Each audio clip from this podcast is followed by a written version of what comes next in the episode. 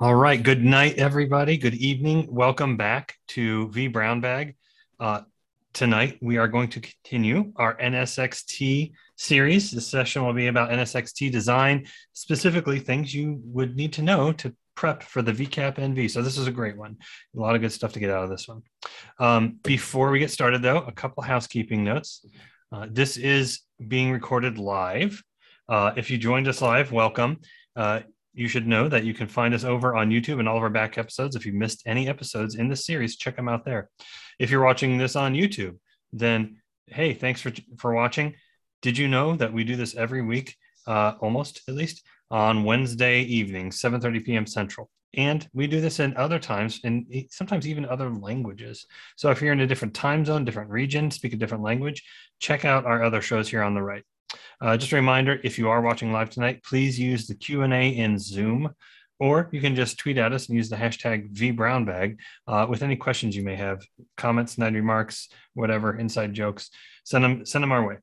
Uh, but uh, yeah, tonight we are pleased to welcome back Britton Johnson, VCIX NV. I didn't mess that up this time, Britton. Nice job. That's his Twitter handle. I'm Ken Nalbone. Uh, you got any questions? If you want to join vBrownBag, you can tweet at me directly. My DMs are open. Would love to hear your ideas for more enablement sessions for the community. But without further ado, I am going to turn it over to, to you, Britton. So let me stop my share and pass you the ball.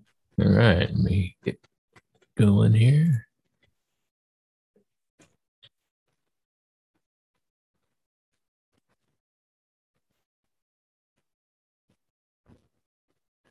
Ah, there we go.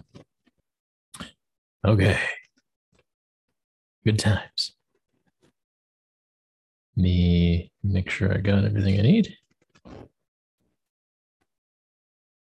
Good, good. And good. All right. Cool. All right. And good. all right. Think the whiteboard is working. Should be good. All right. Welcome, everybody, to number three in our four part series of NSX for the summer of 2021. Um, this would be a little bit different than the stuff I've done before because this is going to be really more kind of theory and practice and um, kind of just the the the logistical side of what it takes to do NSX. Um, reason I wanted to do an NSXT design session for vBrownBag this year. So I earlier this year I had to renew all my certs on everything and reclaim my uh, at VCIXNV status and renew that because I originally got it for NSX for vSphere and so I re I, I you know retested and got the VCP NV for T NSXT, uh, and then I got started to started down the track of what it would take to renew my VCIX NV. I thought I would have to take both the VCAP NV and the VCAP, VCAP NV design and the VCAP NV deploy. They're as of at least when I did it, I don't know if it's still it still may not be out there was not a VCAP deploy exam.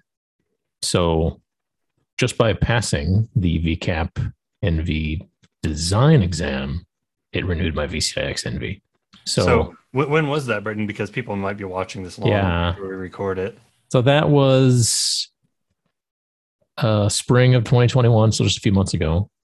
Okay. Um, so you'll you know you'll uh, ch- ch- check the you know the VMware exams list to see what's currently out there for everything. But in the future, in order to obtain the uh, the, the, the cert level VCIX or the VMware Certified Implementation Expert, which is the one just below the VCDX, um, you have to have both the VCAP NV design and deploy exams typically to get that cert. But because I was prior, they grandfathered me in with one. So I'll take it though. So, anyways, as I was looking around trying to figure out how, you know, how does somebody prepare for the new VCAP NV design exam? I'm like, well, you can take the official class. So I did that. Um, but then also, when just looking around, there's, there was not a lot of material um, in terms of study material for like how to even prepare for the exam because I, I like to know what's on the exam and I want to understand that process. So I thought, well, let me just work through this and then I'll make some stuff. And so here we are. That was a really long intro. I'm sorry. Um, all right. Get All good, this. man. It's good to set the stage. Yeah. So again, if you you know have watched any of this stuff, um, you don't know who I am by now you know, this is who I am. I, I updated my picture to my Twitter picture. So this is me at the zoo in Madison, Wisconsin, explaining to Bucky Badger how to virtualize his network, and he was he was not listening very well. But um, I'm a staff solutions engineer for the Virtual Cloud Network uh, team in VMware, and uh, you know, been doing this for a little over two years now for VMware. It's been great.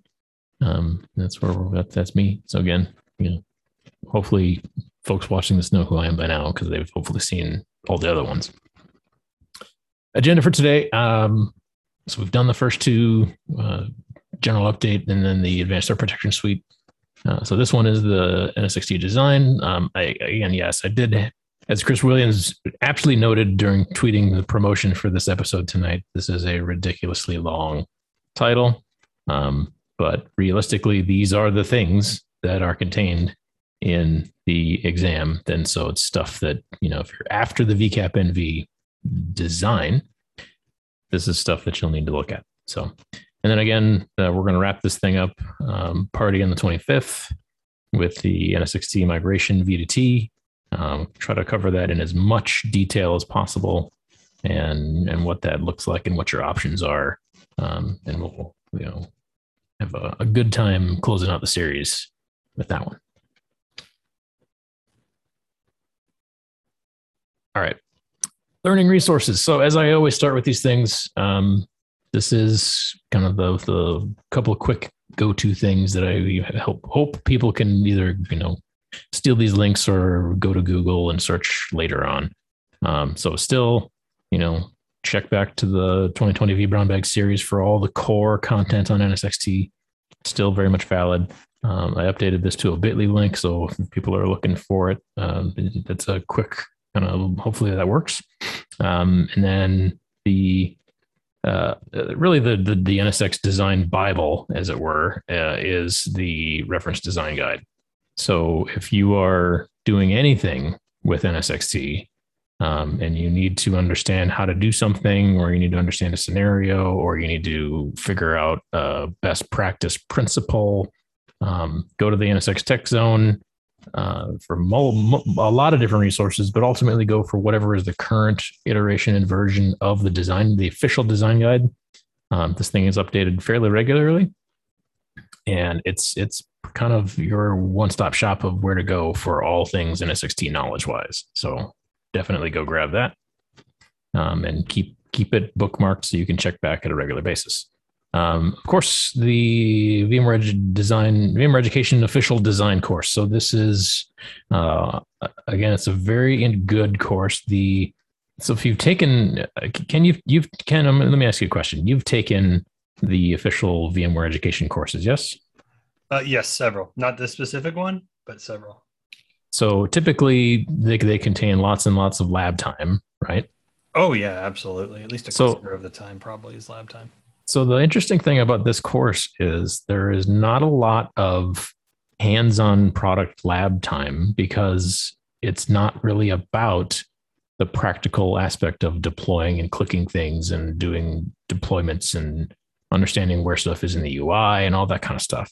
So the lab portion of this class is uh, basically walking through scenarios of figuring out design questions and stuff. And um, I, t- teaser for the end of this episode, I'm going to walk Ken through uh, kind of what that looks like uh, in, in a, a, a lab type type of a thing. So I'm going to ask people not to judge me on that one. By the way, it'll be it'll be fine. Trust me. There's okay, there, there's no wrong answers. So I think when you take an exam, there usually are though. That's true. So yes, I may have just lied there, but know, for the for the purposes of this this uh, presentation today, there are no wrong answers. I'll say that. All right. Um, additional learning resources. If again, if you're after the advanced design VCAP NV exam, this is the exam number. Um, so that is, you know, super key to know that. Um, and then the other thing to pay attention to is, you know, go download uh, for any exam you're taking the exam guide blueprint. Um, this is a, a, key piece of information, um, and and part of uh, every you know exam prep should tell you to go download the blueprint. The blueprint in this case is, is to to my perspective was lacking a little bit of information, um, probably by design, no pun intended, um, because they want you to go figure a lot of this stuff out and prepare for it, you know, in, in a in a very kind of a one off way. Um, so the the this particular design uh, exam design blueprint PDF, as you go download it, this is publicly accessible document, so no no secrets here. Um, it's a three page PDF, and so all of the exam prep guides uh, info is really contained on page two, um, and it pretty much consists of everything in section three is what you need to study. Um, so so that that's sort of the big deal with with the exam with this particular exam especially. Um, pay close attention to what is not I emphasize not covered in the exam. Because uh, if you go into the exam and you spent a whole bunch of time learning you know install configuring and setup and troubleshooting and repairing and you know any of the you know architecture discussion stuff None of that's on the exam. And so just as you're as you're going through it, make sure that you're covering the bases of, you know, the stuff that's on this list. Um, and and walk through a, a lot of these kinds of designy type scenario things. So that's that's my uh, first little bit of wisdom. It might be kind of a duh but I, I, felt like it had to be said. So honestly, until you called it out, I didn't notice that it just said on every other line, this is not, not on the exam. exactly. Yeah. So, all right. So I'm going to spend a lot of time talking. Not there's not a lot of. I actually have a total of 21 slides, so I don't have a whole lot of slides. I usually have like 50 or 60.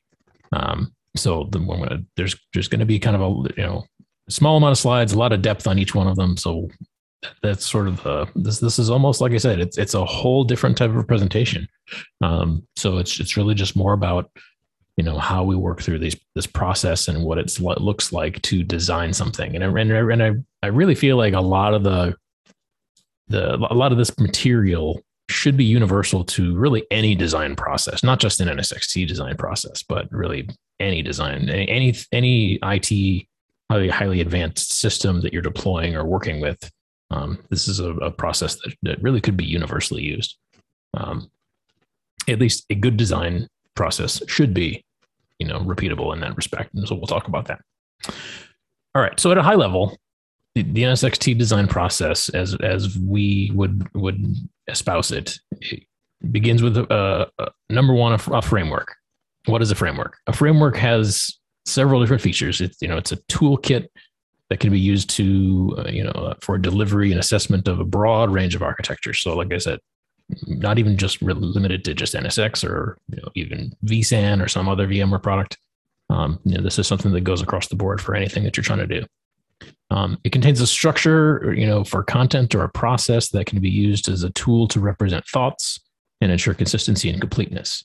A framework typically consists of, uh, you know, these primary three things. So a methodology, standards, and tools. And uh, and when we talk about tools, they're often they're supporting tools. So they're just you know bits of a process that help get things going in the right direction. Um, a, a, design methodology also describes a what we would call an iterative or high level process that is used to create the design. Um, and so that's you know the they're, they're, it's something that, that is not necessarily static in nature. So because it's iterative, it has to change and, and flow as you work through the process. Um, standards also, as, as they are used in part of the framework, um, are, get developed in the field, you know, and, and kind of where, where the rubber meets the road. Um, they provide, you know, guidelines, not necessarily rigid rules. Uh, standards include configurations and processes. Um, you know, standards are sometimes common practices, and they're used to avoid problems and get results. But kind of as with most things, you have to balance best practices and standards with an organization's objectives.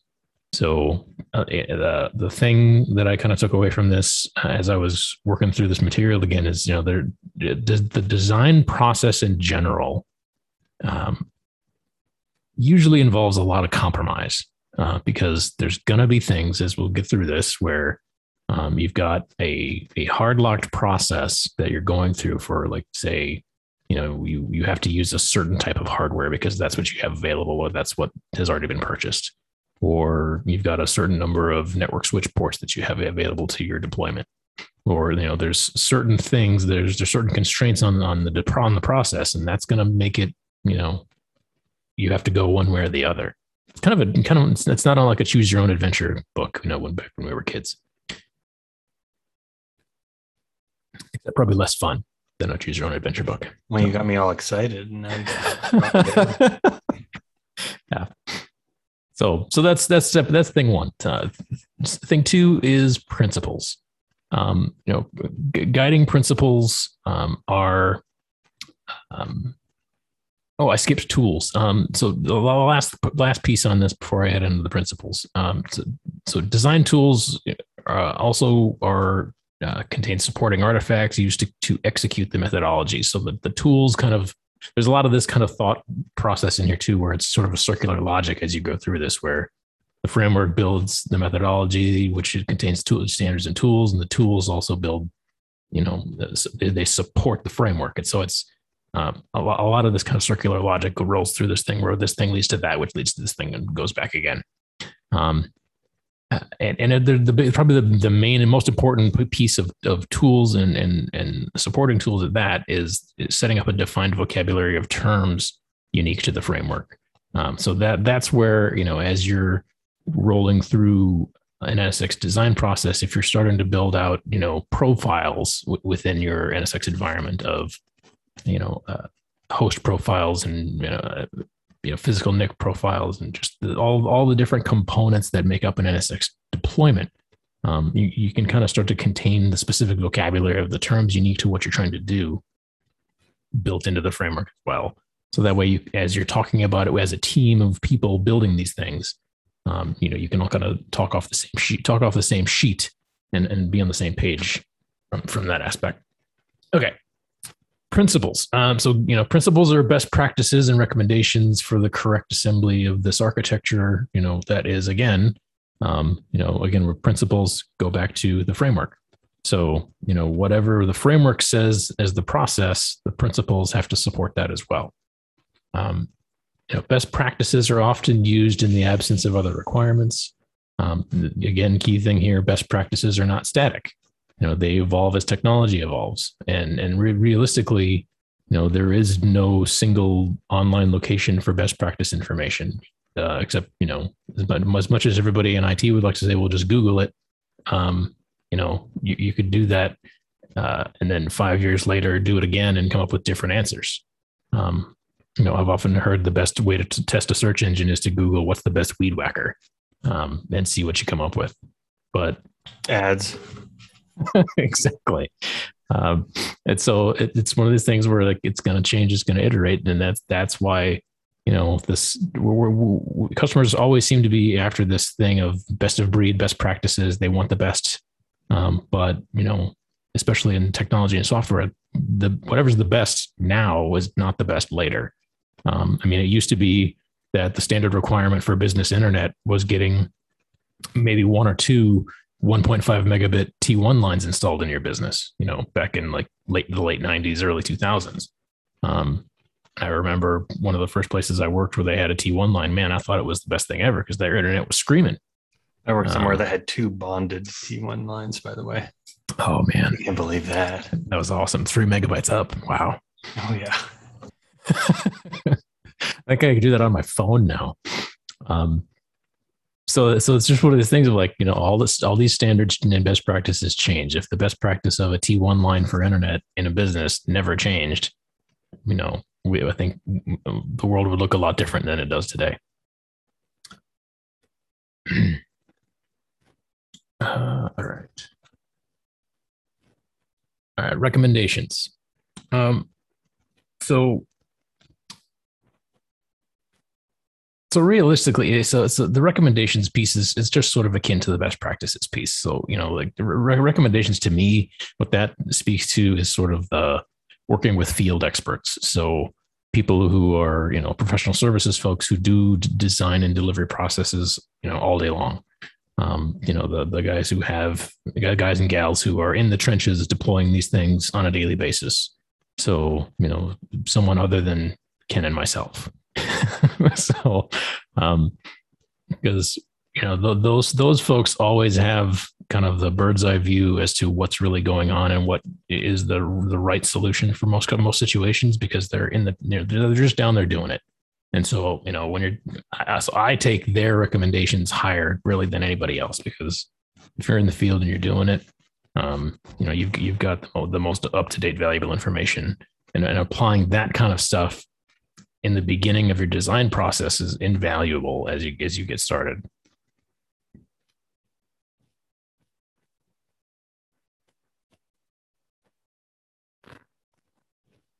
All right, design sessions.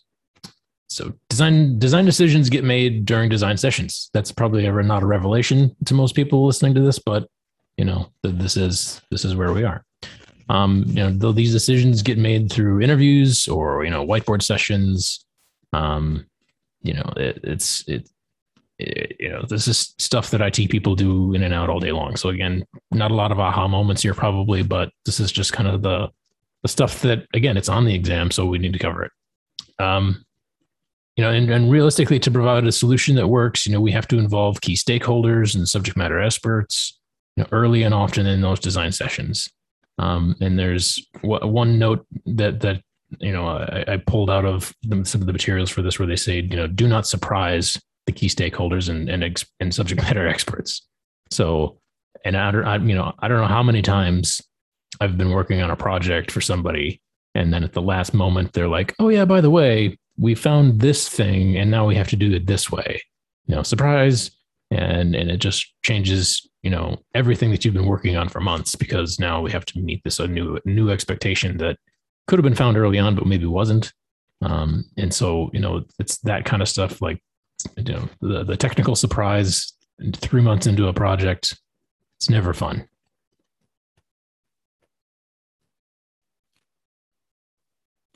and then you know ultimately we need to understand and to be able to explain design risks caused by various you know constraints and requirements um, you know, designing is this balancing act between, you know, technical best practices, the, the business's organizational goals, requirements, and constraints. Um, and we're going to talk a, a, lot more about m- most of these things, especially uh, the requirements and constraints, and um, you know, the the risks and all that stuff. Because that's half the exam. It's it's you know, it's just working through this thought process.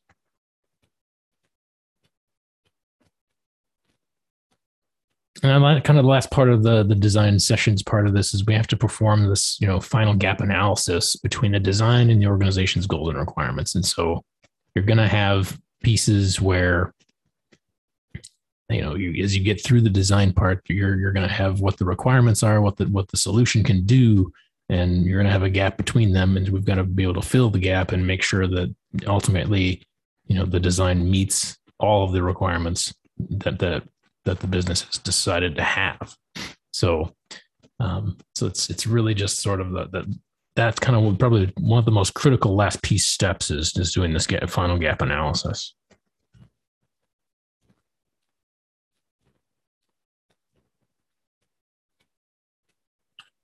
All right, I think I may have already covered a lot of this stuff on the trade-offs part. So yes, yes, I did, and I didn't skip ahead. I made Presentation mistake number one, Ken. I'm not more note that down. All good. I'm not used to click through slides if you can't tell. All right. All right. Yep. Okay, last piece. Let me just build this out all the way and then I won't forget anything. So, uh, the most important part of this thing is that really yes the it's the outcome. And a good design involves the organization's key stakeholders and subject matter experts um, you know and and and the lack of proper team input you know is, is part of uh, you know really as we talk about um, you know constraints and requirements and risks and all this thing um, you know one of the things that i deal with all the time even today is you know oftentimes you'll start a project but you won't have all the right people involved at the outset that need to be on the on on board and and, and need to have input in what you're doing. Um, so how do you press forward without all those right people? Um, and as as part of this process of you know building the team that's going to do this design and do the deployment and kind of understand what all the um, you know the outcomes and the the risks and the constraints and the goals and the requirements and all that stuff is um, if you realistically if you don't have all of the right people on board at the outset you have to call that out immediately you know as a risk to to the project because if you don't have the people you can't make the design and you've got an outstanding risk right at the right at the outset.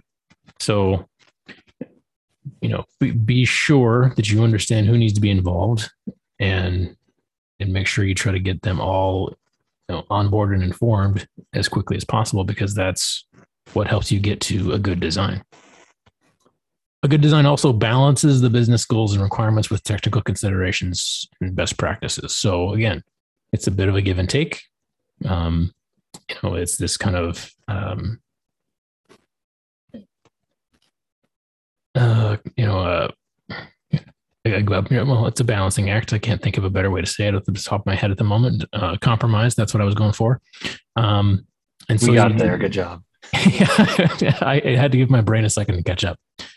Um, you know, there's there's compromise involved in all these things, um, and and and it takes you know uh, time to kind of work through some of those things and figure out you know how the technical considerations and best practices work towards the business goals and requirements. Uh, but it's part of the process and it's i think for the engineers in the room um, myself included that's probably uh, the hardest part of, of of doing this is getting you know to the balance part and making sure that you know all the stakeholders and smes understand, you know, that that the, the business goals are important because you know, as technical people, sometimes we look at you know the the business goals and the requirements of things, and we just think, well, that's you know like the the the, the best practices are the technical thing, the cool, shiny, flashy thing. That's the thing we want. Um, but oftentimes we have to let go of the the cool technicky techie stuff because if it doesn't ultimately you know meet a requirement of what the business is trying to do then you're overcomplicating things for no reason. And so that's it's you know it, it, it, this is why you know this is why project managers are you know especially good project managers are really important to an organization because they can help you know uh, define the outcomes and define the requirements and and, and help uh, you know businesses achieve this this balance between you know um, the, the technical good stuff that that is in pro, in a lot of products like you know like NSXT and the things that uh, businesses need to function and to to gain value out of those investments that they've made. And a good design also has, you know, a documented rationale for its considerations. Um, Ken, I don't know about you, but documentation and in, in general has always been sort of my Achilles heel. Oh, 100%. It, it's not the fun thing to do, right? It's like, right, yeah. Oh, I know it's important, but uh, I'd rather just right. learn this cool new thing or yeah. see what happens if I change this config file. You know. Right. But that's that. That's the thing that gets you to the these last couple of pieces here is being simple and repeatable.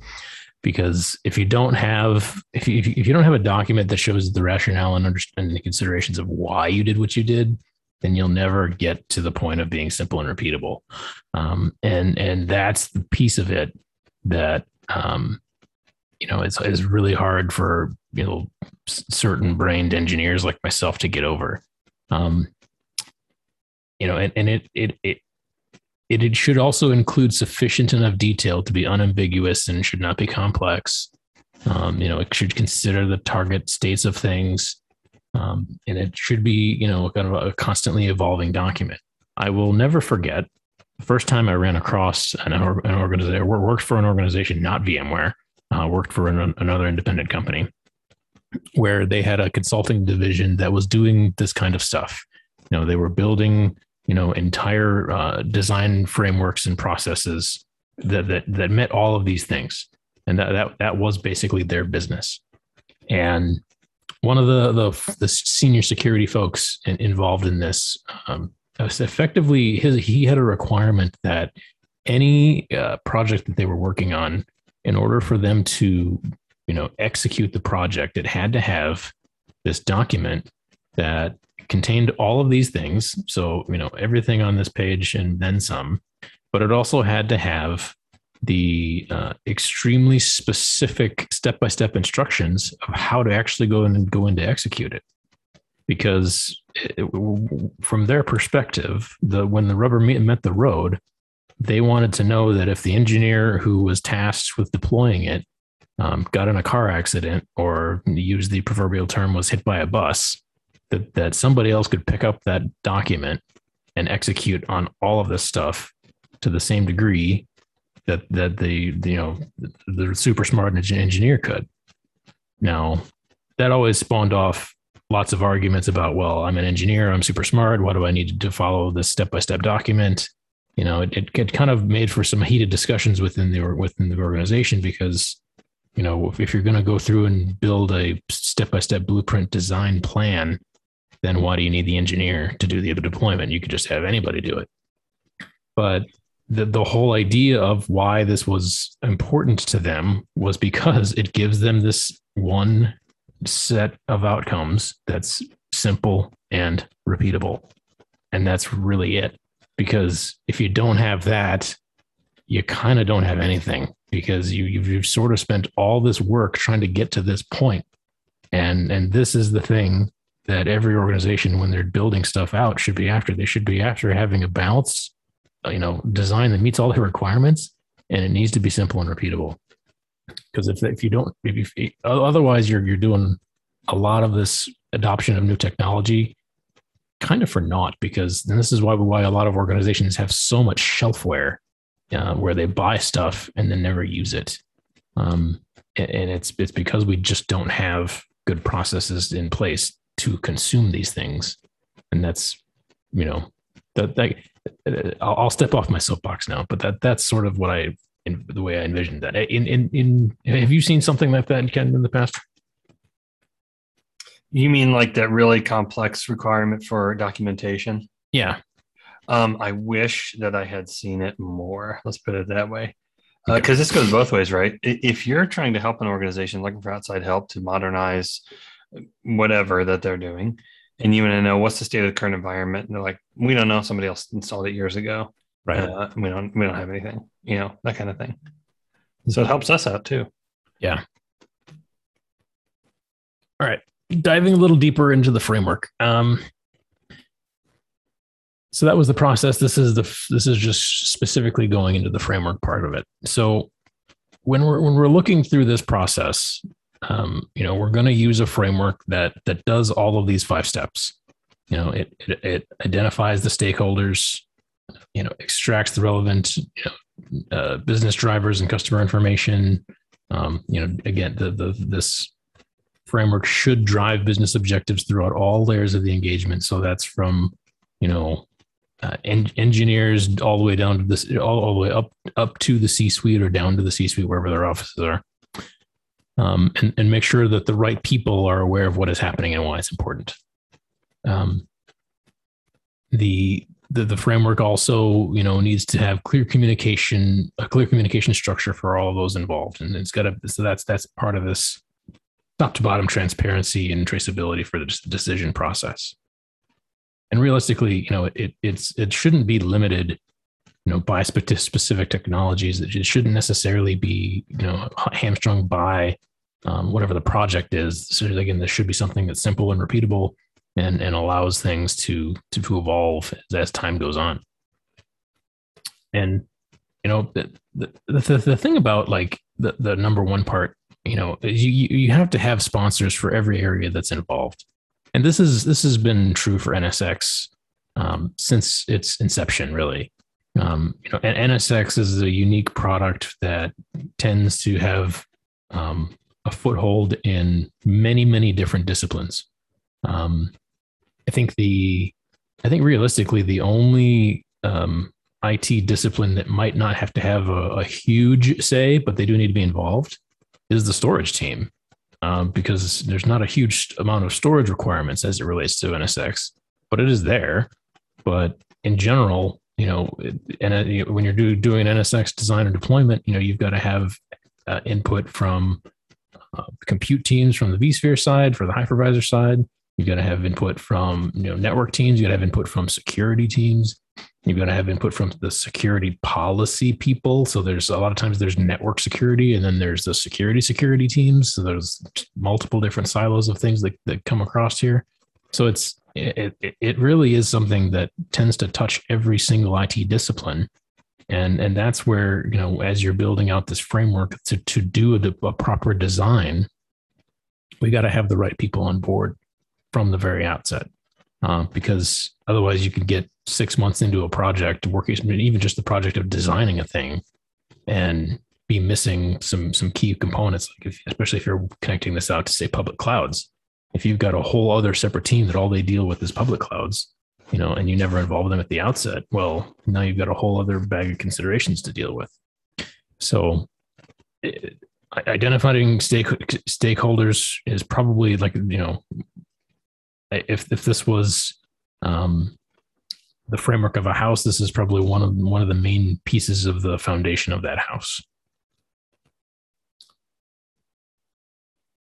And then re- realistically, we, we need we need to have you know um, reasons that businesses are doing a lot of this stuff. So this, you know, the engineers typically don't have to come up with a lot of these kinds of explanations on things, but um, you know, a lot of times that's further up the ch- up the chain within organizations. But you've got to have, you know, the, these business drivers identified to say, you know, what are the things that you're after, especially as it comes to uh, an NSX uh, and and turning on certain features over another. Um, you know, like you know, do you need uh, virtualized networking components you know so you have to do the overlay networking pieces or can you just get by with doing security only with vlan back networks um, and what are the things that, that require that you know are there pci networks or uh, you know HIPAA information for private healthcare information. What what needs to be you know uh, understood, and what's the real, real thing that's making you uh, you know do a design or do an adoption of some technology. So and again you know the, the, the framework has to be you know flexible enough to deliver products that aren't even you know cons- haven't been considered as part of the design. So so again you know if your design initially does not call for overlay networks within nsx but later on you find out well we need to do some workload migration with hcx and the the network extend we need to do network extension well then then you're going to need to modify the design requirements within your organization because now you have a business need to do workload migration, you know, with a with a with another piece of the NSX design framework or NSX design it's or NSX products suite using HCX and overlay networks. At least the you know there's a minimal configuration of that that need that is required for that. So again, the, the business drivers it's it's a this cyclical thing of you know one thing feeds to the next and you're going to have to work through all of this this process as you go through uh, designing these, these these pieces out. Okay. Part of the design framework um, is is kind of started to rank through these um, couple of key areas here. So the, the use of a standard framework communicates this organized and you know, professional approach as you're working through this. And, and then we use these things called design qualifiers to ensure that all levels of the engagement are met.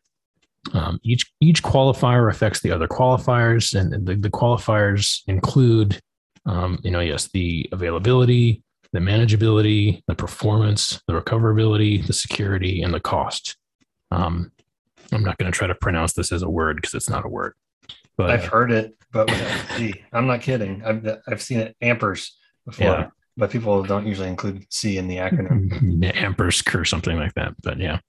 Um, but but realistically, you know, this this is a thing of you know where where we need to think about stuff. So let's just say for the cost aspect of it, um, you know, so what what might be in most organizations a very high bar on the cost part of it is you know what is the budget for this this design or for this project uh, versus you know how much it came in at in the proposal part of it um, and and you know can can the proposed uh, goals and business requirements, you know, allow, allow the budget to be met. So the you know these kinds of uh, pieces are going to be considered and and ultimately against um, you know the same thing on the security side. So you know does the budget being up here meet a security requirement that's down here?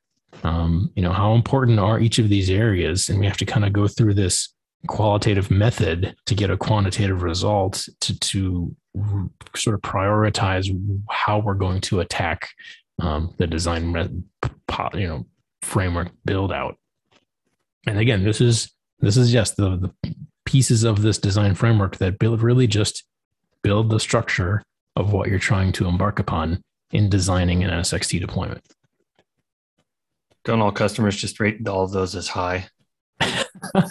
Probably, but you know, then then then you've got other problems. Probably. All right. All right, I'm, I'm, I'm, I'm droning on way too long, so I'm going to keep on moving here. All right, so fr- frameworks also have a life cycle. So the the life cycle, you know, this is another thing that this is the the Deming model, which is a quite popular online, um, you know, model of how to do things or or work through solutions and discover problems. So you know the the way that we sort of put this into is you know the plan or discover you you know develop and then you execute and review um, so we, we sort of work through this same type of you know cyclical process um, as part of the life cycle of this uh, design process. You know um, it, it, so that that's it's just you know the the discover steps you know we, we define the scope and to educate you know the customer and the, ultimately the team that's working on these things. Um, you know we document ex- objectives we test customer objectives against actual needs solicit and document requirements assumptions and constraints um, and then you know continue to work through the process and you know have execute and build deploy and implement and operationalize test and verify um, I mean, it's just you know one thing feeds to the next, and that's just this is kind of how you you know te- ultimately test the framework to make sure that it's meeting what you're needing to do.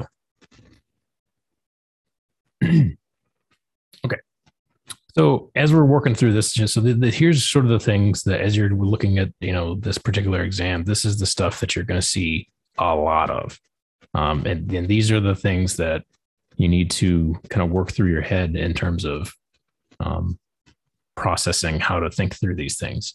And what, what you end up with when you come out of taking this exam is now anything, any meeting you're in from here on out, you hear somebody say something and you think to yourself, um, that's a constraint. Or you'll be sitting in a meeting and somebody will be talking, and you just be like, oh yeah, that's a risk.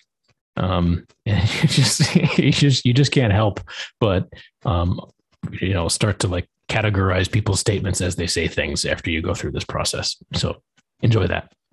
Um, so a constraint is, you know, these list of things. So yeah, political factors, and that's you know business political factors, not necessarily governmental political factors. But if you're working in the Fed space, you might have governmental political factors. Um, you know, yeah, regulatory issues. You know, big one is training and skills that are required. I mean that that is probably the n- number one or two thing in the design process that needs to be considered for teams that are deploying new technology, especially NSXT, is training. Um, you know, and, and we can't really harp, harp on that enough. That's a big reason why vBrownBag exists. It's a big reason why I have done this series now for a second year in a row. Um, is because the, the training and skills gap within IT is a is always something that is there and and may never fully be bridged, but you know it is what it is. Um, and you know probably the last big constraint thing is security requirements there. That that's sort of a never ending piece as well as you know we always got to consider security. Um, so requirements again this is an example of this is so yeah the organization has to do deal with sox compliance or you know the underlying infrastructure has to have you know five nines or four nines or, or a certain number of nines. Um, you know those are static requirements that have to be met understood throughout the whole process. Um, assumptions are you know design components that are assumed to be valid without proof. So that statement in and of itself is an assumption. Um, it it it is this piece of you know you you can sometimes read through or hear something and you're kind of starting to, to debate with yourself is that a, is that an actually a risk or is that an assumption? Um, so you can kind of you know uh, look at a scenario and sort of freak yourself out a little bit. Um, but this is why I say in, in certain scenarios, in, in, real life, anyways, there may not necessarily be a wrong answer. Something could potentially be uh, uh, an assumption you know, and a risk at the same time, um, and, and still have you know components of it that are constraint. And so you have to kind of really break down these things as you're working through them. And, and this is where it gets really you know challenging in the exam for this particular test is you have to you know read through these processes a few times to make sure that you're identifying them the way that the test wants you to. Um, but in general, you know, these are these are this is where you're going to spend a lot of your time, your study time is is understanding how to break down scenarios into these categories, and we'll do this in a moment. And the kind of the last piece of this is the so so risks. You know, as a as a definition here, risks might prevent you from achieving project goals. Um, you know, to, to uh, identify and list design risks is, is key. Uh, you know, for an example, you know, if, if you've got uh, uh, the the main data center contains only a single core router, which is a single point of failure, you know, that's a risk. Um, or you know, you could also call out that you know the team doesn't have the training requirements met for the for the new NSX, NSXT deployment. They've only got NSX for vSphere training. That's a that's a risk. Um, you know, so lots of these these types of things are are part of how we talk through this. Um, all right, moving on to design phases. So, in the conceptual phase, phase here, we we gather the the information to create the conceptual design from key stakeholders and subject matter experts, and then you know the, from that comes out the the scope, the goals, and the requirements, assumptions, and constraints. Um, and part of that process, probably the, the, most one of the more critical parts of that process is this thing called the current state analysis. Um, so basically, it's looking at how things are right now, so that you can understand where you're going from in the future. It's just it's that baseline for the for the deployment of something. Um, so, and if if you're doing, you know, this this is where if you're doing things in a greenfield environment where you're just starting fresh, it's always the best place to, to start from but that's not always the case in most most scenarios. So you've got a lot of things to consider as you're as you're rolling from from that. The conceptual design focuses on achieving the organization's business goals and requirements. Um, you know, and you have to determine entities that are affected by this project. Uh, you know, lines of business, users, processes, all that good stuff. Um, you have to determine the goals, requirements, and constraints, how they map to each entity um, you know, d- design infrastructure that will be necessary to achieve the entity's goals and requirements, while at the same time staying within the constraints. Um, and then we've got to document, you know, the conceptual design with diagrams, tables, text, all the good things that go into to documentation um, that you know most engineers don't enjoy doing. Um, the conceptual design also categorizes assessment findings, you know, again into you know uh, requirements and constraints and. Again, this keeps coming up over and over and over again because you know ultimately uh, these requirements need to be provided so that the solution can achieve them. So it's this again this circular thing of one feeds the next. Um, and you know the, the constraints are conditions that provide boundaries to the design. The assumptions list the conditions that are believed to be true but not confirmed. And then um, you know, by the time you get to the deployment stage, though, all the assumptions need to be fully validated and, and, and you know, no longer assumptions. So that's the list you're going to destroy as you get through it. So, you know, eventually the assumptions need to be um, checklisted off. The, the risk factors, of course, are is anything that might have a negative effect on the design.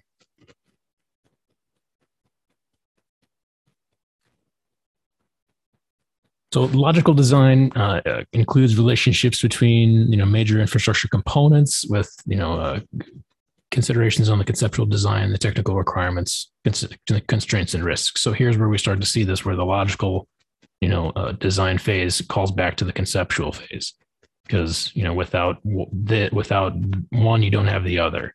Um, and that's that's a common kind of theme that you'll you'll look at as you start to study through this stuff.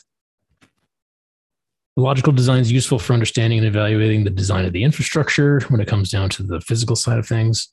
Um, the logical design does not include physical details such as the vendor model, host name, IP addresses, or port connections. It doesn't go down to that level, uh, but it does feed into what ultimately helps build the physical design phase. Um, so the logical design also includes decisions on how to arrange, you know, major infrastructure components, to satisfy dependencies and requirements that are specified in the conceptual design. So, you know, for example, uh, design decisions on you know management clusters or uh, workload domain clusters, storage appliances, networking. Um, you know where, where, the workloads are, how, how the workloads are split out between the clusters. Um, you know all of those sorts of things um, can feed towards the logical design and again, the design phase is a, an iterative process that continually changes. So here, you know, so the the physical design piece of it. So we again we use you know the logical design to get you know the part of the get to get at the conceptual design, but at the same time we use the logical design to create the physical design. So a physical design includes you know specific vendor and implementation details. So this is where you're you know, vendor models, host names, IP addresses, all that sort of stuff comes into play in the physical design because this is where you need to get really specific about how you're laying out hardware, how you're laying out uh, networks, um, you know, routes, static routes, BGP, whatever you're doing. Um, and the physical design uh, provides, you know, the detailed specifications for purchasing hardware and ultimately deploying the solution.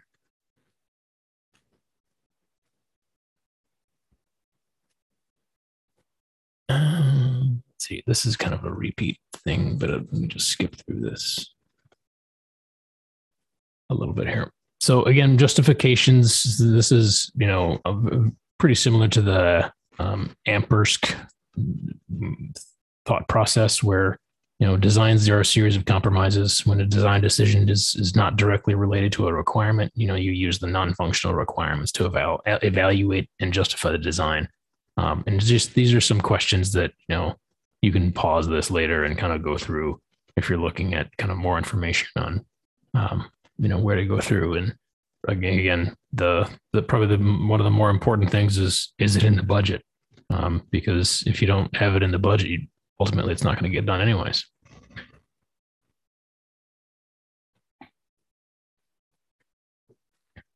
all right so we again, you know, yeah, we use the the logical design to create the physical design. You know, the physical design cre- contains that specific vendor implementation details. Um, the physical design provides uh, um, implement the, uh, the the information to get to the implementation guide, which is you know intended to define the steps and variable variables required to deploy the solution.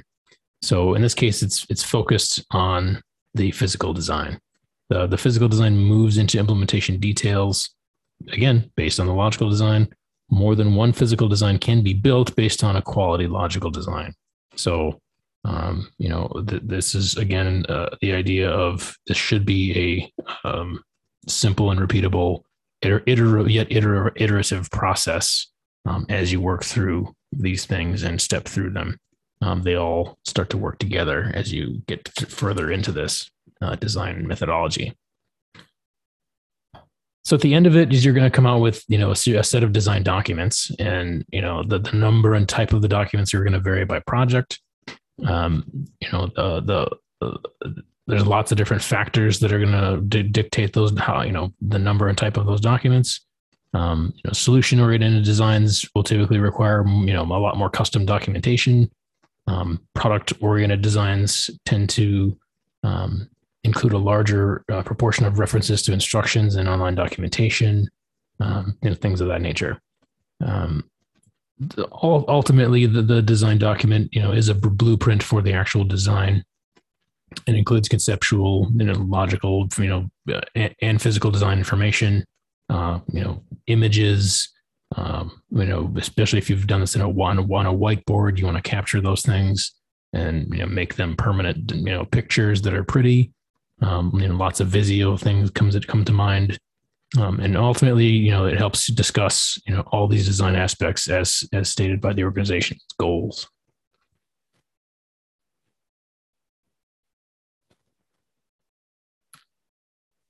So as we kind of looked at before, this this plan, do, check, act thought process. This is again sort of the the design deploy process of how we work through these requirements. Um, so yeah, so we're going to assess things, um, which we then goes down to designing, deploy, and validate, and then that works back up the chain to ultimately, you know, feed the feed what you know feed the requirements.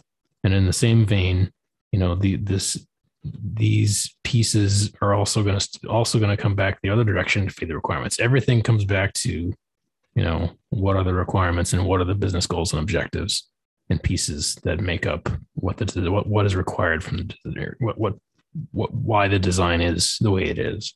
Um, the the requirements are king, really. And then, real the, the one of the last pieces is this is the deployment validation, and you know the installation and configuration documentation that the, the validation plan and you know provides with test results.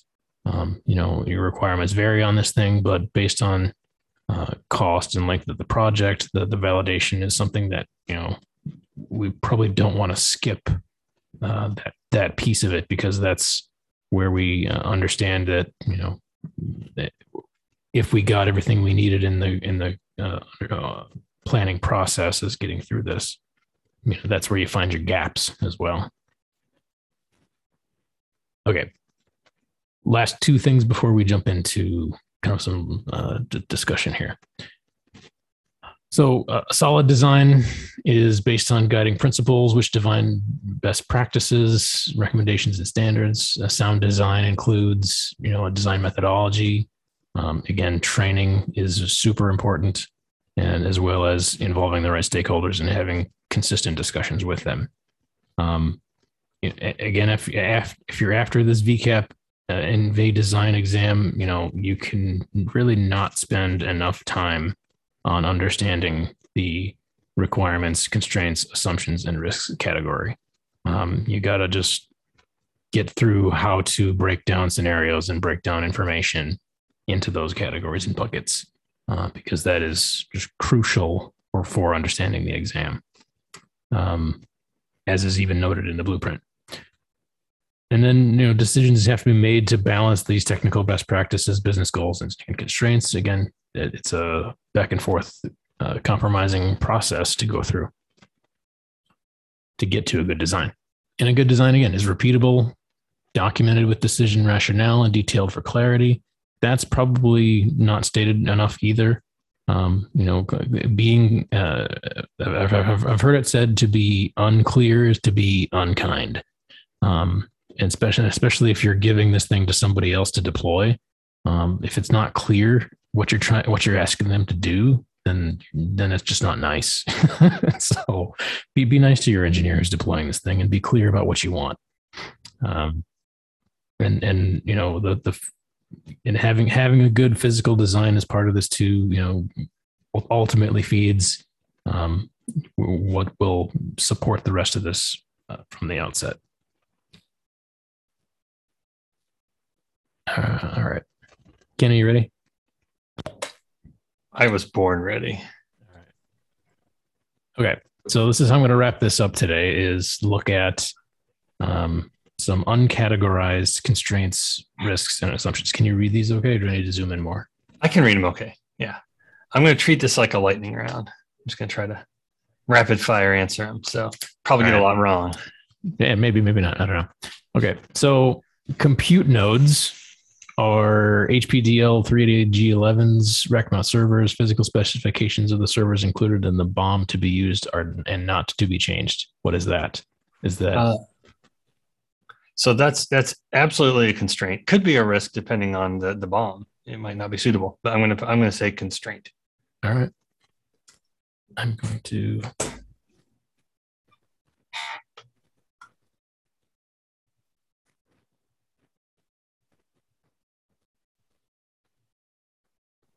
All right, this is going to take forever if I actually do this. Okay. Dynamic routing is not allowed per the NSX to peer vir- NSX virtual networks with a physical network. What is that? Borderline risk, in my opinion. I think it would not be a very good architecture. Probably make it work, but I'm going to call it risk. Just going to note it right next to it here. Okay. All all hosts are installed, powered on, and updated to latest firmware in both sites before deploying and allowing parallel implementation in both sites. Uh, that's an assumption. Okay. The deployment can run at the same time for both sites. I'm also going to say assumption. A high physical network over subscription ratio between leaf switches and spine switches. It's 10 to 1. Say risk.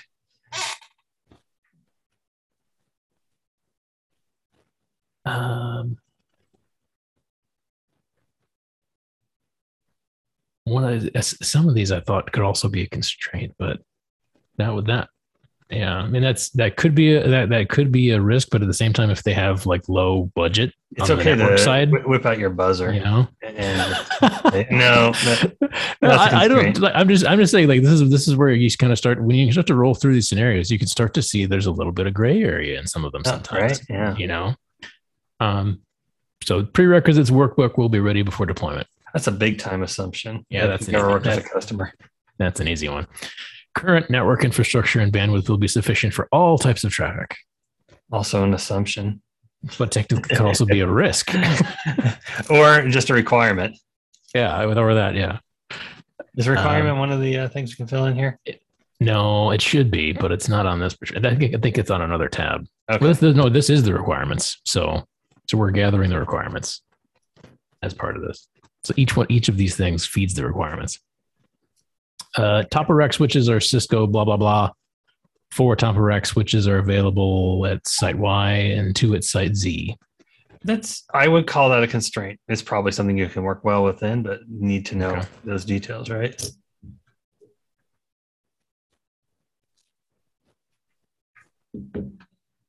The third witness site has a single ESXi Oh, host. which is- oh, did I? Yeah. Oh, oop, yep. The oh yeah, the Z site has a single rack to host an entire compute node. That's a constraint. In my opinion. And like I said, for today, there is no wrong answer. Third witness site has a single ESXi host, which is a single point of failure. I would call that a risk. I I 100% agree. The entire infrastructure is hosted on a single logical site. Hmm. I don't know. Do you think that's a constraint or a risk, Britton? I think I think I think it's more of a constraint. Okay. I mean, you could technically say it's a risk too, but you know, that's one of those things where the you know it depends Right. because because this is only yeah yeah I don't know. There's more information is required on most of these things, but this is the kind of stuff you run across. Number of available racks at each site: one rack in TXX, two in RVA. Constraints. Hmm. Got to design for what you got. We'll do a couple more and then we can be done. Okay. Uh, third site will be ready to host witness appliances at a minimum. An ESXi host is required. Um, other CPU, memory storage, network requirements will be shared in a prerequisite workbook. Oh, so there's other book of information that's hiding somewhere you have to find. Oh boy, assumption. Uh, you know, we're stating this is going to be available, but we don't know for sure. Yep. All right. Last last one. Current average network round trip time latency between both sites is around one to two milliseconds, and the maximum is under five seconds. Five milliseconds. Um, hmm. Oh, I guess assumption. Yeah, I think that's, that's yeah, that's some pretty specific this information there. So Like we expect this to be the reality. yeah, yeah. So that right there is a lot of the t- type of stuff that you need to run through for this exam. Um, Hmm. It's just looking at these types of scenarios, and and this is if you work in IT, you you don't have to go far to find these types of scenarios and be able to, to break them down. Um, you probably run into this every day, sometimes multiple times a day, where somebody brings up something, and um, and like I said, a, a, as you kind of get into this, you, you'll start to see these questions and things pop up in your everyday work day, and you'll just start calling. You'll just start categorizing them as they pop up. So, and, so Britton, did I? Yes, sir. I know there's no right answer, but do you think I'm ready for a VCAP? I think you're ready to start studying. okay, fair enough. How's that for a political answer? I know, right? it just implies that no, I'm not. well, yeah, I I I took I, I so I I took the full exam or took the full class, and really with no study time, just went and took the exam and tried it and failed on my first attempt. So. Nice um, sometimes you have to fall on your face, try, try again, and realize you actually do need to study. So, go figure. Right. So that's it for today. Um, I hope that was useful and informative. Um, I mean, if it if it felt repetitive in there at all, which I think I felt like it was a little bit repetitive, um, that's probably by design because most of this stuff, like I said, throughout the whole thing, it's there's this cyclic, cyclical um, repeat driven methodology that works its way throughout this whole process. And that comes up in the exam a lot as well. So, uh, but, but the biggest takeaway that I can give anybody through this is just, yes, make sure that you are understanding the, uh, you know, requirements, constraints, assumptions, and risks and how to categorize things for those four areas. Uh, because that is absolutely key in this process. So awesome stuff, Britton. Thanks so much. This was great. Thank you for doing this series. Uh, yep. Folks, be sure to tune in two weeks from today, August 25th, 2021, uh, if it's not past that date already, uh, and join us for the thrilling conclusion of this NSXT uh, update series uh, from Britton Johnson. Thanks again, Britton. Yeah, thank you, Ken. All right, so long.